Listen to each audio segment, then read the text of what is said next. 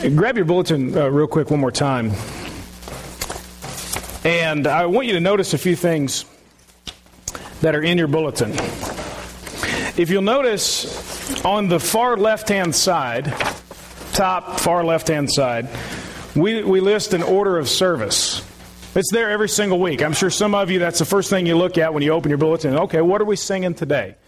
What's that guy preaching on today? What's he going to talk about? I'm going to stick around for preaching or not. I don't know. We'll see. But we list over there, and then below that, we, we've got our uh, maybe something about the evening service, of course, today being that there is no evening service.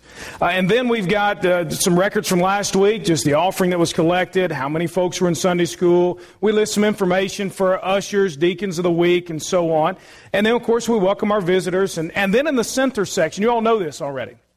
The center section is for announcements. If you want to know, I always tell you, look right there in the middle. That's for announcements. That's what we do. And then we've got our prayer list at the bottom. That's it's every week. And then on the far right hand side of your bulletin is the what? The worship registration. There you go. I say it every single week. Y'all know this. So every week, for the most part, what we do is we get here. Danny's going to be playing a little bit. Randy will come up at 10 o'clock and welcome to Elm Grove. If you would, take your hymnal and turn to whatever number it is, or Danny's going to lead us, whatever it may be. We sing a song. And we sing another song, then I come up and stand in front of you and I say hello. I call the children down. We dismiss them. They usually go out that door unless it's pouring, and then they'll go out that, which is kind of, you know, it freaks them out a little bit to have to go a different way. You know, they're like all of us. So they'll go over there, and then we'll stand and shake hands and greet one another and welcome someone to Elm Grove. I say the same thing every week. Then, after that song is over, the next song plays, we collect our offering. And then Danny plays something, somebody sing a special, whatever it may be, and then I come up to preach. We do the same thing pretty well every week, don't we? Now, this morning, I'll be honest with you, I threatened to preach from the baptistry. I just, I was going to just do it just to kind of throw some of you off and think, what in the world is he? Is that legal? Can he do that? Is that allowed? You know, some of the stuff we do at church is kind of funny. We do it just out of habit. I don't have any particular problem with the way our bulletin is organized, and it doesn't bother me in any way. But you know as well as I do that some of the stuff we do at church is just out of habit. Just the way we do it. If we were to come in and sing one song and then I stand up, some of you wonder, now what's going on? Now, listen, I'm not trying to be totally tongue in cheek, mostly, I guess, but not totally. Some of us would think, now, something's different. What is happening? If we, if we came in and we sang two songs and then we went right into the third song, what about the kids? Are they going to be in here the whole time? Oh, I'm not sure. I, I'm not sure I can handle that. You may have been sitting next to some and you just praise God when that second song's over. Home down front. Get down. Hurry up. Send them out the door. You know, some of the stuff we do, and when to collect the offering. Listen, I'm telling you, if we collected the offering at the beginning, some of you'd fall out of your pew. You just sit down and immediately here comes the plate. Now, wait, now hold on. I came to church this morning. I didn't want to. I didn't want to be bothered, and we just stick a plate. Listen, I did some study on on offering plates this week and came across one kind that I may threaten to use at some point. It's on a stick, and you just hand it down. Now, you ever seen one of those? I don't know if you say, "Boy, it's been so long." I'm sure for some, and you just hold it out. He gets in front of you. What do you do? You, if you, at least if you can pass it, and you just get it on pretty quick like a hot potato. If it's sitting there in front of you, you got to put something in. we may do that, um, but you know, some of the stuff we do, it just doesn't. It doesn't really uh, anything but maybe functional or organizational. Just because we've done. it. If we took an offering at the end of the service, you think was he asking for a tip? the sermon wasn't that good. I ain't put anything in. That's why we do it before the sermon, just so you know. But you know, some of the stuff that we do just because we do, some, some of us are very passionate about it. I mean, we really are. Don't mess with my bulletin. I know where to look right now. Don't be changing that on me. Don't be doing two songs and then one other song and then dismiss the kid. Don't do one. Don't come at the front. It's a little different for me. And I, I get that. Some of the stuff is kind of funny. Some of it we're passionate about. You know, there are some things that we do in church because Jesus told us to do those things. The, the order of our service, Jesus didn't say anything about the order of our service. You got to do two songs, and then your preacher's going to get up and say a welcome and dismiss the kids, and then they'll sing another song, and then he'll get up to preach. He didn't say about when to take the offering. Collect it at the beginning of the service, or right in the middle, or maybe do it at the end. He didn't say anything about that. Didn't tell us how many songs to sing. We sing typically three songs before we collect the offering, and we'll do one at the end. We could sing 15 songs. We could sing no songs. Jesus didn't really have anything to say about it. But there are some things that Jesus was very clear on that believers and local churches must do on a regular basis. He gave us two things in particular that he commanded us to do as outward symbols. One of those is communion. We take communion from time to time. It is a symbol of unity. We are all of one body in Christ and a symbol of remembrance. Jesus said, Do this in remembrance of me. So, so what we do in communion is we remember his sacrifice, we celebrate our unity as believers in Christ, and we proclaim, Paul says, his death until he comes back. That is something Jesus said, Do this. And so we do that as a means of obedience, not to receive anything in particular from God. We do that to celebrate what He has done and to remember and to show our unity. And He also, Jesus, commanded that we baptize. If you know the Great Commission, he said, Go and make disciples of all nations, what? Baptizing them in the name of the Father, the Son, the Holy Spirit. So when I just baptized Harold, we went over it beforehand. I said, Harold, I'm going to say it's my privilege to baptize you in the name of the Father, the Son, the Holy Spirit. That's biblical. And I told him, That's your cue to hold your nose. Be ready, all right? Because I'm going to take you under right then. But that's why we that's why we do that. Jesus commanded. So it is a display of the death, the burial, the resurrection of Jesus Christ. It's also a display of our identification with all of that. We're going to talk about that this morning. And so I, I, I want to preach to you this morning on the meaning of baptism. Why in the world, though, would you need to do that? Why preach on the meaning of baptism in a Baptist church for crying out loud? A Southern Baptist church at that. Well, I, I, hope this morning to clear up maybe any confusion. Maybe you're just not sure what does baptism mean? What's it all about? I don't want to take for granted that everybody in here has a clear understanding of that. This may be the first time you've ever heard a sermon on baptism. Maybe you've read a little about it. Maybe you've attended a Baptist church for a long time and you say, well, you know, I know we do that. I see people get baptized, but I'm not sure exactly what that means. I've never really heard it. I also want to highlight its importance but make a clear distinction that it is important, but, but we'll see not necessary for salvation. I also, I think mostly, I just want to remind us again of what Jesus has done for us. And by celebrating a baptism, we get to see a picture of that. He died for us, He took our sin to the grave, and He was raised again to give us the promise of new life.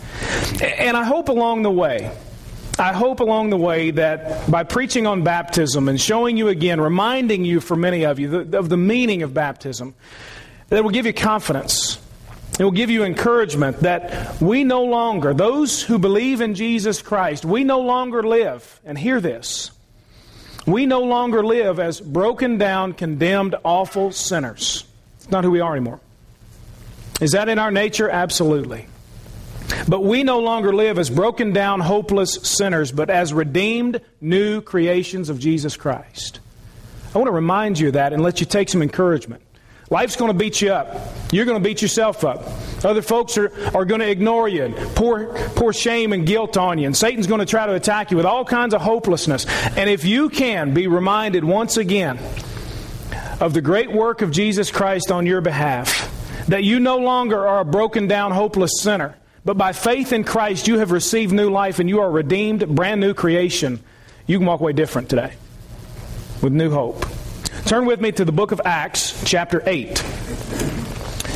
Acts is over in the New Testament Matthew, Mark, Luke, John, and then the book of Acts. Acts chapter 8. We're following up the scripture we saw last week when we looked at really what is our purpose? Why do we exist? And last week we saw from the scripture this story of Philip baptizer, or actually leading to the Lord. We'll see the baptizing today. Leading to the Lord, a man from Ethiopia who was a high ranking official, the treasurer probably for the entire country, and in particular the Queen's court. And we saw last week that Philip displayed that we exist to engage in relationship with God and others that we exist to equip Christ followers for life and for service, and that we exist to evangelize the lost, both locally and globally. That's what we see Philip doing. And really, that's just a microcosm of the whole book of Acts. That's what was happening. We're going to follow up today with the scripture that, that we see the result of Philip presenting Jesus to this man along this desert road. And what happened. So, so let's pick up the story. Uh, we'll look beginning in verse 35. What's happened up until this point is this Ethiopian man has been traveling. The Spirit of God told Philip to go up and join him. Philip obeys. He begins to, to ask the man a series of questions. Do you understand what you're reading? The guy was reading from the scripture and he says, No, I have no idea. How can I know unless somebody helps me? And so Philip helps him understand. And he explains about Jesus from all of the scriptures that this man was looking at. Look at verse 35. So Philip proceeded to tell him him the good news about Jesus beginning from that scripture there in Isaiah. As they were traveling down the road, they came to some water. The eunuch, this Ethiopian man, said, Look, there's water. I love this scripture. Look, there's water. What would keep me from being baptized? And Philip said, If you believe with all your heart, you may. And he replied, I believe that Jesus Christ is the Son of God. Then he ordered the chariot to stop, and both Philip and the eunuch went down into the water, and he baptized him. When they came up out of the water, the Spirit of the Lord carried Philip away, and the eunuch did not see him any longer. But he went on his way rejoicing. I believe what we see here is, at least in small form, and I'll look at some other scriptures with you this morning, but at least in small form, we get really a microcosm of what is the meaning of obedience, or the meaning of baptism, and we'll see that it is largely about obedience. In verse 35, the, this man was told by Philip about Jesus from all the scriptures. Now, those who study the content of New Testament preaching will tell you that essentially it, it, contained one very simple message. It came from those who viewed themselves as the proclaimers, the herald of an unaltered message, which means they had gotten the message from God and Jesus Christ Himself, and they were to proclaim that message without changing it whatsoever. They were just simply to repeat it, but to proclaim it in such a way that, thus saith the Lord, or here's what the king has to say. And so that's what we see in the New Testament. The message centered on what has become known as the gospel, the good news of Jesus Christ. That Jesus was sent by God to live perfectly, to die in the place of sinners, and to be resurrected to guarantee new life for all who would believe in him. And one day, Jesus will return to consummate his kingdom and to restore creation to the perfection that God made from the very beginning. That's, in essence, the content of the New Testament preaching. And so you can imagine that Philip's message centered on much of that. Verse 35 just tells us he picked up in Isaiah and he began to teach about Jesus from that point in time. And so what he does, most likely, is include all of that. He's going to tell him it's talking about this promised one of God who would do on our behalf what we could not do, and that is to live perfectly, to satisfy God's demands. That he would die for our sins because God demands death for sin, and only a substitute, a perfect substitute, a pinch hitter, if you will. We've baseball in there somehow. A pinch hitter on our behalf can go to the cross and die, and God will accept it. And so Philip must have preached also about the resurrection, that he didn't stay dead, though he was truly dead, that God raised him again. And we all saw him. And he's alive now in heaven with the Heavenly Father. And he will come to live in and through anyone who believes. That must have been the message God's work on our behalf and the need to respond in faith. And somewhere along the line, it seems that Philip must have pressed him for a decision. We see in the New Testament that the, the apostles, those who preached, and those we have record of, they pressed for a decision. And folks would say, What do we need to do? And they'd say, Believe, repent, place your faith in Jesus Christ, and let Him change you. They were always bold in asking for a response. And so Philip must have said at some point, Well, that's the truth. What are you going to do with it? I know we don't like that too much in our churches, but but there are days and weeks probably where I should just say, here's the truth, folks. What are you going to do with it? And you know that that's really the conclusion of every sermon. Here it is, and what will you do? How will you respond? And so, somewhere along the line, Philip preaches the gospel completely to him. He presses for a response, and this Ethiopian man gives his life completely through faith to Jesus Christ. He says, I believe. Yes, that's true. And he must have also, Philip must have also included some instruction about baptism. Because immediately after this man's conversion, what does he say? Look, there's water. Why shouldn't I be baptized? Somewhere in there, Philip must have included some information about baptism.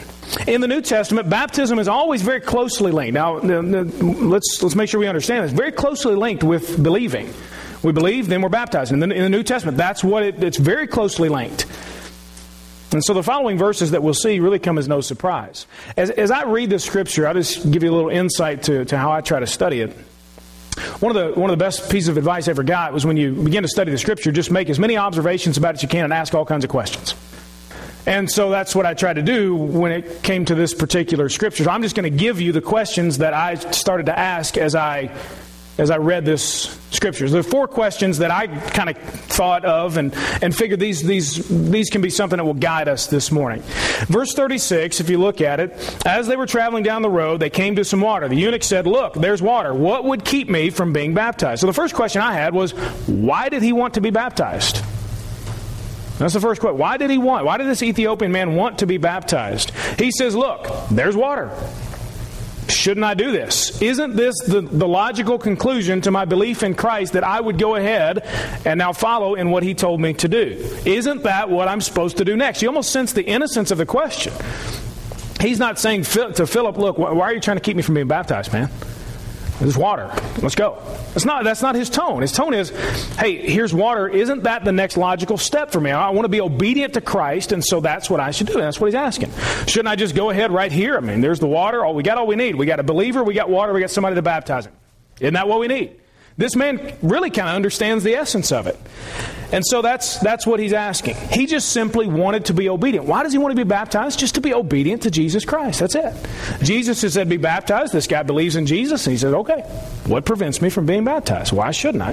So he wanted to do what Jesus had done and what Jesus had commanded. So he's eager to display his commitment to Christ, even in this very public way. Then look at verse 37. And Philip said, If you believe with all your heart, you may. You may be baptized. And he replied, I believe that Jesus Christ is the Son of God. Now, most of your versions will either have some kind of brackets around this or they may not include it at all. The version I'm reading from this morning, the Holman Christian Standard, has brackets around it, a little footnote that says essentially this was likely added some other time than when it was originally written. There is evidence that back during that day there was some confession of faith that would be required for baptism along these lines. Yes, I do believe that Jesus Christ is the Son of God. When I baptized Harold, I asked him, Do you believe that Jesus is the Son of God? Yes, I do. Do you believe he's the only way for salvation? Yes, I do. There's, that's the confession of faith that, yes, I believe the simple message of the gospel. And so it's not out of character that this would be included, but it's likely that this was added later. There are some things like that in the scripture that maybe a scribe thinking, well, that would have obviously been there. Let me make sure to write that in so folks understand. Regardless, this is not unbiblical. It just shows the fact that this man wanted to be baptized because he had come to faith in Christ absolutely and wholeheartedly. And so, verse 38. Then he ordered the chariot to stop, and both Philip and the eunuch went down into the water, and he baptized him. Second question I come up with is how was he baptized? We, we get why he was baptized, why he wanted to be baptized, because he wanted to be obedient to Christ. Then how was he baptized? How did they do it? I want you to note two things uh, about his baptism. First, it was public. It was a public baptism. Now, they didn't gather the congregation together, there was no congregation on this desert road. But he was in front of the people he was traveling with. Now, if you figure that this guy, the Bible tells us, had gone to Jerusalem to worship, there was something about him that was drawn to the things of God. He finally understands the truth, and so he just says, Stop the chariot right here. I'm getting baptized. Now, I don't know who all was traveling with him. Certainly some attendants. This guy is a high ranking official. He's got other people there in the chariot with him. And so the first thing to note, how was he baptized? Well, it was public. He didn't try to hide it. He just said, Look, here's some water. Can we do this now? Let's go. I'm ready. Well, you know, you got other people around who may not totally understand what you're doing. I don't care. It's time to be baptized. I want to do this. It was public. The examples in the New Testament of baptism were always public. It wasn't anything they were trying to hide from everybody and hush hush and, and, and not let anybody see it. There was certainly a price to pay for identifying with Jesus Christ in that way. Many of the folks, particularly those who were Jews, lost everything by identifying with Christ. They had come to Jerusalem for the Passover, leaving behind all their friends and family to travel for this particular pilgrimage. And then the apostles, on the day of Pentecost, begin to preach, and 3,000 of them, Acts chapter 2 tells us, came to know the Lord on that day. Going back to their same old lives would have been impossible because much of their lives depended upon their adherence to Judaism, not to Jesus Christ. And so, as they are baptized and identifying with Christ, there was a price to pay. But they were willing to do it publicly. I think part of the reason why the, the argument for public baptism is so strong is because Jesus himself died publicly. He hung on a cross where anybody and everybody could see him and hurl insults at him. And so part of my argument when I talk with folks is to say, well, look, if Jesus was, was crucified publicly and we are to identify with him, it makes sense that we would identify with him publicly. And I'll be honest with you. I have talked to and, and tried to help folks who say, I'm a little bit scared of that. I, res- I respect that. I understand. I, am not going to uh, get on you too much about that. But my, my response to that, in truth, is that if you are unwilling, and I would say this to anybody, not to anybody in particular, if you're unwilling to identify here before your brothers and sisters in Christ, we're unwilling to identify with Jesus here, I doubt very seriously that out there you're going to be willing to do it. Now, I'm not trying to be insensitive in any way, but I think that's the truth. If we as a church family cannot celebrate and support and, and help those who identify with Christ publicly, then we're just saying you're on your own. Good luck. I we're not going to do that. And so I encourage folks public baptism is, I believe, very biblical. Jesus was crucified that way, and so we identify with him that way. So the first thing to note is that it was public. The second thing to note is that as far as we can tell, this Ethiopian's baptism was by immersion. That means going under the water. The mode of baptism, you see that word, he baptized him. That word in the Greek is baptizo, which in every New Testament instance carries the meaning of to dip or plunge under the water. Jesus himself was baptized by immersion by John the Baptist and would later command it, of course, using the same word in Matthew chapter 28. Now, some would say, why in the world would Jesus need to be baptized? You know, he didn't sin. He never committed. Was he repenting of something? Did he need to come to faith in himself? And, you know, I mean, how does that work? Why would Jesus need to be baptized? Well, what Jesus shows us is his identification and solidarity with our condition as sinful human beings. He says, I am taking that on myself, and let me show you what I'm going to do about it. I'm going to get right down here in the water, he says, and I will identify with all you sinners, and look what I'll do. I will die for it, and I'll be raised again. And what does he do a few years later? He hangs publicly on a cross, identifying with the sin and shame of sinners, taking it upon himself, the Bible says, all of our sin, all of our shame. He is later buried, taking it to the grave. He, he is raised again, leaving all of that sin there, totally paid for by his death, raised again now to show us guarantee of new life. And so Jesus is baptized not because he had anything to repent of. He never committed a sin. Not because he needed to, to come to faith in himself as the Son of God. He already knew that. But simply to identify with sinners and to be our representative before God, he would say, Here I am, let me show you what I'm doing about your sin. That ought to encourage you. When you read about the baptism of Jesus, it's not, well, I guess he was a hoop to jump through for him. No, no, no. It's far more than that. It's a word of great encouragement to us that Jesus has taken our place before God. He took the full measure of God's wrath for us. We deserve punishment forever in hell, and Jesus said, I'll take that upon myself so that you can receive grace and be forgiven and given new life and a clean slate. And his baptism just simply shows a preview of what he would do. In Romans chapter 6, Paul draws a very sharp connection between how baptism is administered by immersion and what it displays. It's, it's symbolism. This symbolism of immersion and burial is obviously very striking. And so we identify with Jesus. It displayed that our old life, our old sinful life is gone. It's been drowned away, so to speak. And we've been given new life. That we're no longer spiritually dead, but we have been raised to brand new life with Christ. And so we see that the New Testament procedure for baptism was immersion. The early church that we know, baptized by immersion. So is that based upon example and based upon meaning that it shows the burial of Christ and his resurrection, is that authoritative? I will say this. I believe, and I will tell you this again here in just a minute, the most important thing to consider in baptism is not the mode of baptism. Should we immerse or should we not immerse? That's not the most important thing. Now, that may sound like heresy in a Baptist church. I've been a Southern Baptist my entire life. But I don't mean heresy by it. What I mean is the most important thing is is that person a believer in Christ? Then from there we'll move forward. Because we have churches and we have people who will be baptized. I was baptized the right way. Huh, by immersion, you just told me. I did it right. And they no more believe in Jesus Christ than the person who claims not to believe in Jesus Christ. The most important thing is not the mode, how we're baptized. It is important, yes. And I believe that most biblical baptism is by full immersion. I'll, I'll tell you that. But I believe that what is more important and far more important is the fact that, that this Ethiopian was a believer in Christ. Not that he was baptized by immersion. That didn't affect his salvation. And so I will say this.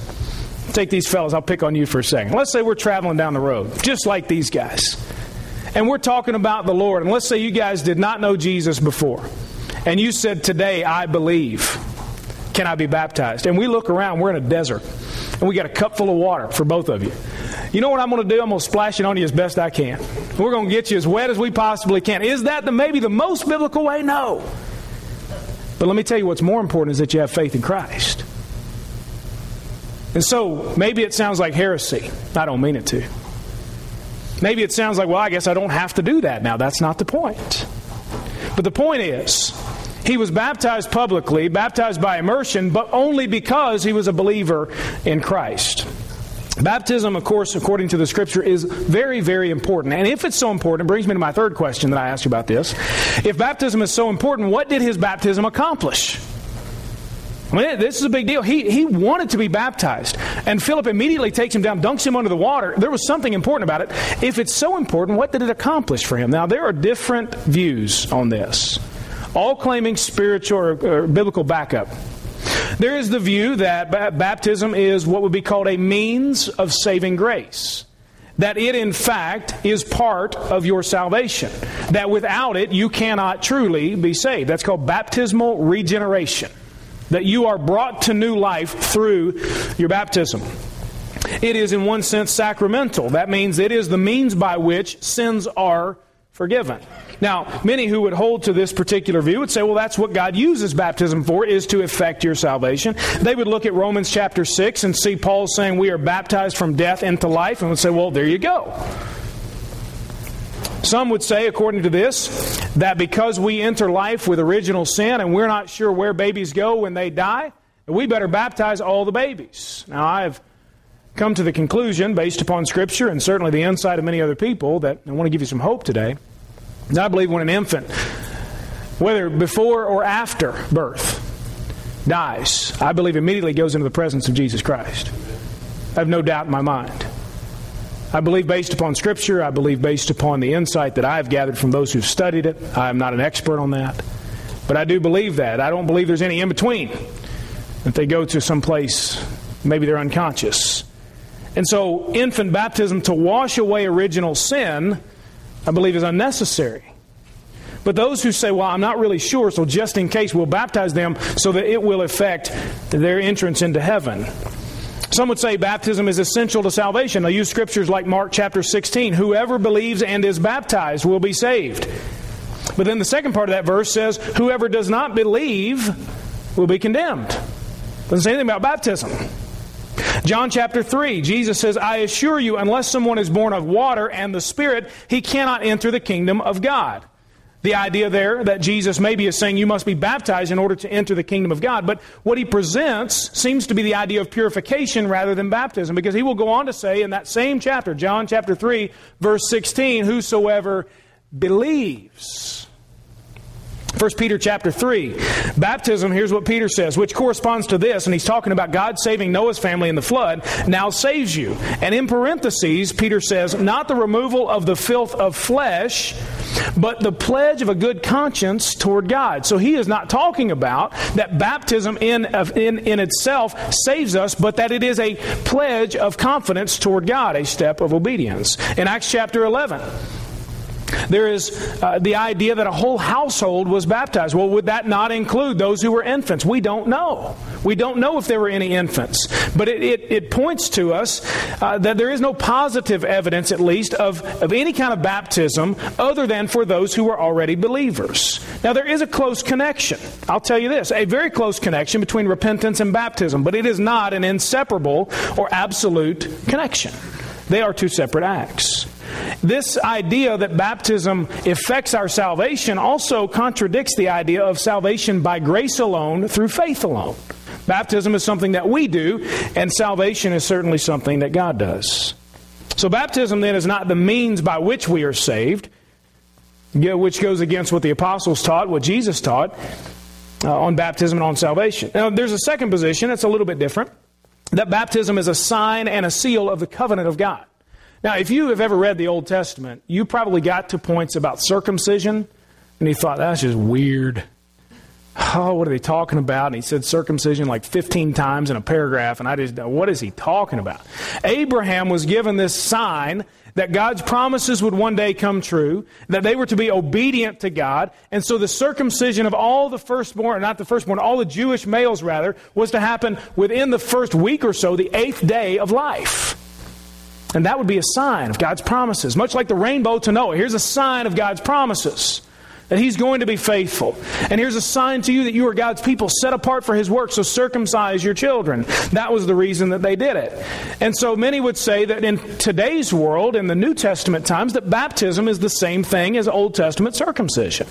That it's a sign that God will always be faithful. It's a sign that we're a part of His family and so on.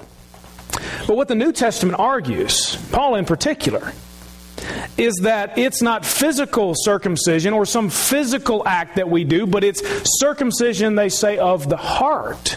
It's the cutting away of all the old stuff and the replacing of that with all the new stuff of Jesus Christ. That's what salvation is about. That's the true sign of a covenant, is what God has done on the inside of you. Romans and, and, Romans, Paul tells us that it's not just out with circumcision, but the whole Jewish system that's out, that's been replaced and fulfilled by Jesus Christ. And so, if anything has replaced this idea of Old Testament circumcision, it's not baptism, some external rite that we do or ritual, but it's internal circumcision and transformation. Both the Old Testament and the New Testament really do talk about that. The third position, the one that, that we will hold here at Elm Grove, and we do, is that baptism is a symbol of salvation.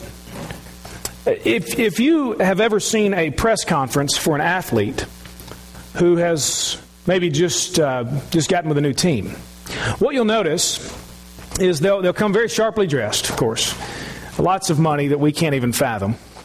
Some of you, maybe. And uh, we'll pass the offering plate in a minute. But you're holding out.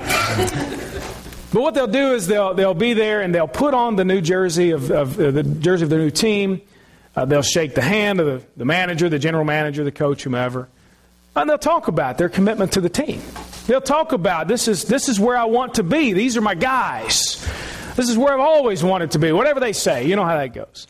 And I, and I think in some way, though the analogy, like all analogies, runs out at some point, I believe in some way that gives us an idea of what baptism is about. It's identifying with Jesus Christ. We show this solidarity with Him in His death, burial, and resurrection. It's identifying with our new teammates, if you will, our brothers and sisters in Christ, to say, These are my people. This is who I'm with. And I will identify with this symbol. This is who I am. This is what I'm about. It's an outward symbol, it's a public testimony. I believe that Scripture makes very clear there is no conveyance of some certain spiritual blessing that comes with baptism. There's nothing magical about the water. Harold and I prayed right before we, we went for baptism. And I just mentioned that in my prayer, Lord, we know there's nothing magical about this, but may it be a special moment. May it be something that is a great step of obedience and confidence. But there's nothing magical about the water. I've done a lot of baptisms. Nothing's happened to me so far. I haven't come up and floated around afterward or anything. You know, it'd be nice. I haven't done it. Jesus commanded baptism, and so we do it as a step of obedience rather than some way to effect our salvation. So, baptism is a symbol of salvation. It always follows belief in Jesus. So, it's believers' baptism, not just adult baptism. Certainly, there, there are children, young people who can come to a full understanding of, of their sin and their need for Jesus Christ and confess that faith in Him. And certainly, I'm not opposed in any way to baptizing young people. I will tell you that I always make sure they understand those concepts. I talk with them individually, and I have told certain children, I'm sorry, I don't believe you understand that. I've told their parents, not because I'm the gatekeeper, not by any means. But I do not want to baptize somebody, go back to it, who is not clear on faith in Jesus Christ, who does not understand the simple message of the gospel. I won't do it. Because I don't want that external thing to be what they count on for their salvation. I want it to be Jesus Christ. So I hope you understand where I'm coming from. Every time in the New Testament that we see baptism, it is following belief. John calls for repentance and then baptism. Peter called for repentance, then baptism. Lots of other scriptures. And so we understand that faith is possible without baptism. You may be a person who says, I've never been baptized by immersion. Does that mean I'm not a Christian? That's not what I'm saying at all. Not in any way. Faith is possible. Salvation is possible without baptism, but it does in the New Testament tie very closely together the fact that those who believe followed in baptism. So it's a step of obedience. It's also a picture of the gospel. It shows us the death, burial, and resurrection. It's a display on the outside of what's happened on the inside. Which leads me to the fourth question. The final question for those wondering who didn't turn over your bulletin to follow along and see that there are only four. You can breathe now. The fourth question why was he allowed to be baptized? Really just a summary of the others. Philip doesn't hesitate. Doesn't take him through a 12 step process to understand all the nuances of Christian faith. He doesn't do that. He doesn't make him memorize the Old Testament. Well, that'd be something, wouldn't it? Get back with me in four years when you've memorized Leviticus. Good luck. He doesn't make him do any of that stuff. It just simply says they go down into the water and he baptized him. Philip simply baptized the Ethiopian because he was a believer in Jesus Christ. Why was he allowed to be baptized? Because he believed in Jesus Christ. That's it. As I told you, it's the question of the person that's most important, not even the mode, not even where, not even when. Is this person a believer? And therefore, Philip said, You're a believer? Yes, I'll baptize you, no problem. Now, is there some time, of course, uh, from time to time that's needed to make sure this person understands? I just told you I do that with, with a lot of people. But once it's clear this person believes in Jesus Christ, there's no test to take. Baptize them in the name of the Father, the Son, and the Holy Spirit, and continue to build into their lives. And then verse 39 when they came up out of the water. So it's obvious they went down in and he went under. The Spirit of the Lord carried, carried Philip away. I mean, this is there's some interesting stuff going on. He just disappears. Be great. Be, oh, I love that power. In fact, any any superpower I could have, I think would just be to transport myself somewhere else. You get in a tight spot, gone. You don't like the person you're talking to, gone. You see me coming down the aisle at Walmart, you don't want to talk to me, you're gone. Yeah, I mean it's Philip was taken away. And the eunuch did not see him any longer, but look, he went on his way rejoicing. Why did he rejoice? Not because he got to meet Philip the evangelist, who just disappeared. He rejoiced because he had believed in Jesus Christ and he was made new. He went on his way rejoicing. The focus was what God had done in him, not on Philip and not the actions of this Ethiopian.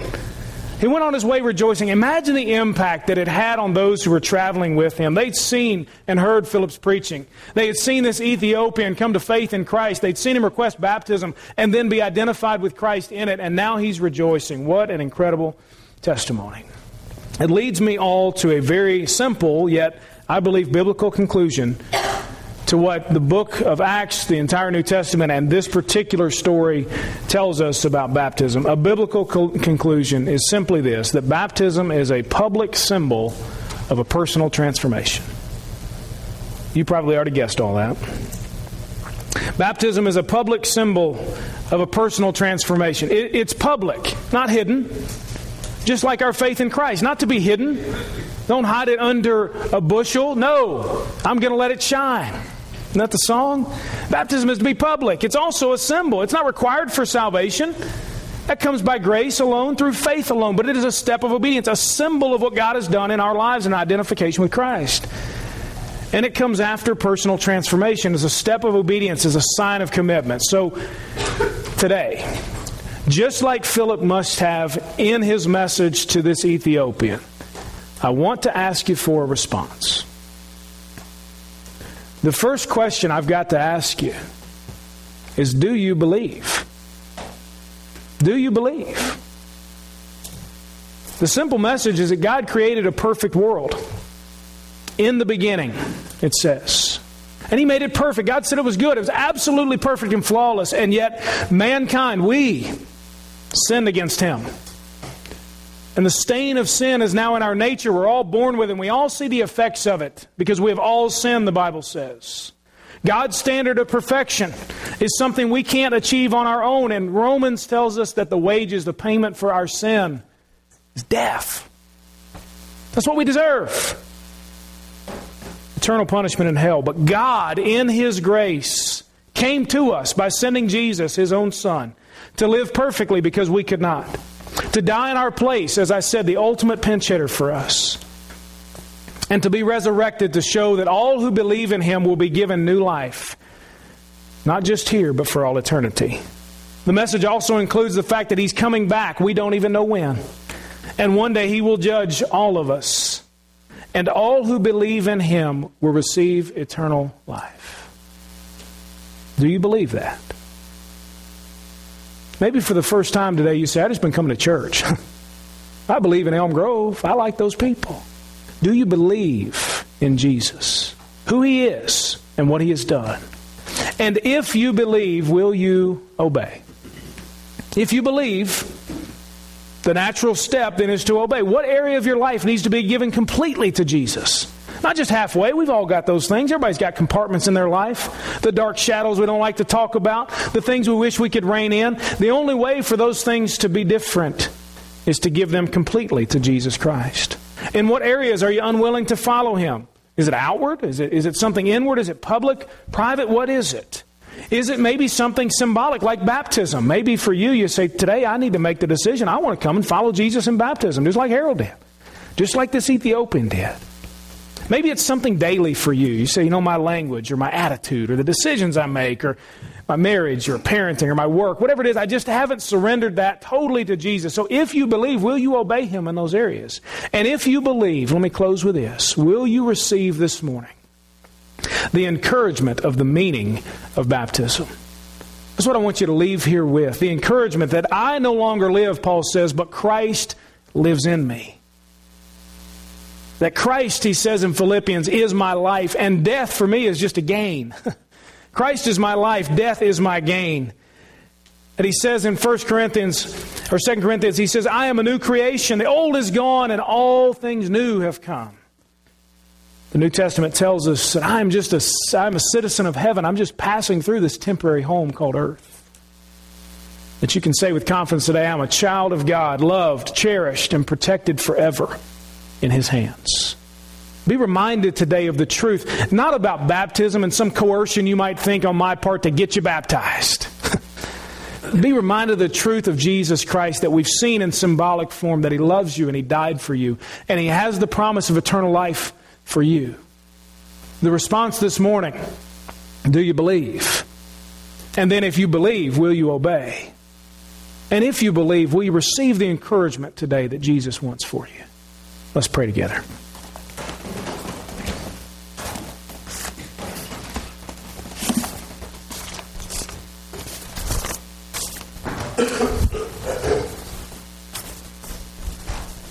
Lord, this morning we pray you'd remind us, even in our closing time, of the great hope in Jesus Christ. And Lord, whether we're a person this morning who comes from a Southern Baptist background or Methodist background or Catholic background or Pentecostal background or whatever it may be, Lord, I pray that today we just see you. We just come face to face with the truth of your death and resurrection on our behalf. And Lord, may we believe and follow you in obedience. May that be our commitment today. Lord, for the person who, for the very first time, has believed the message of Jesus Christ, I pray for boldness just like that Ethiopian to be obedient. Lord, for those who already believe, I pray, Lord,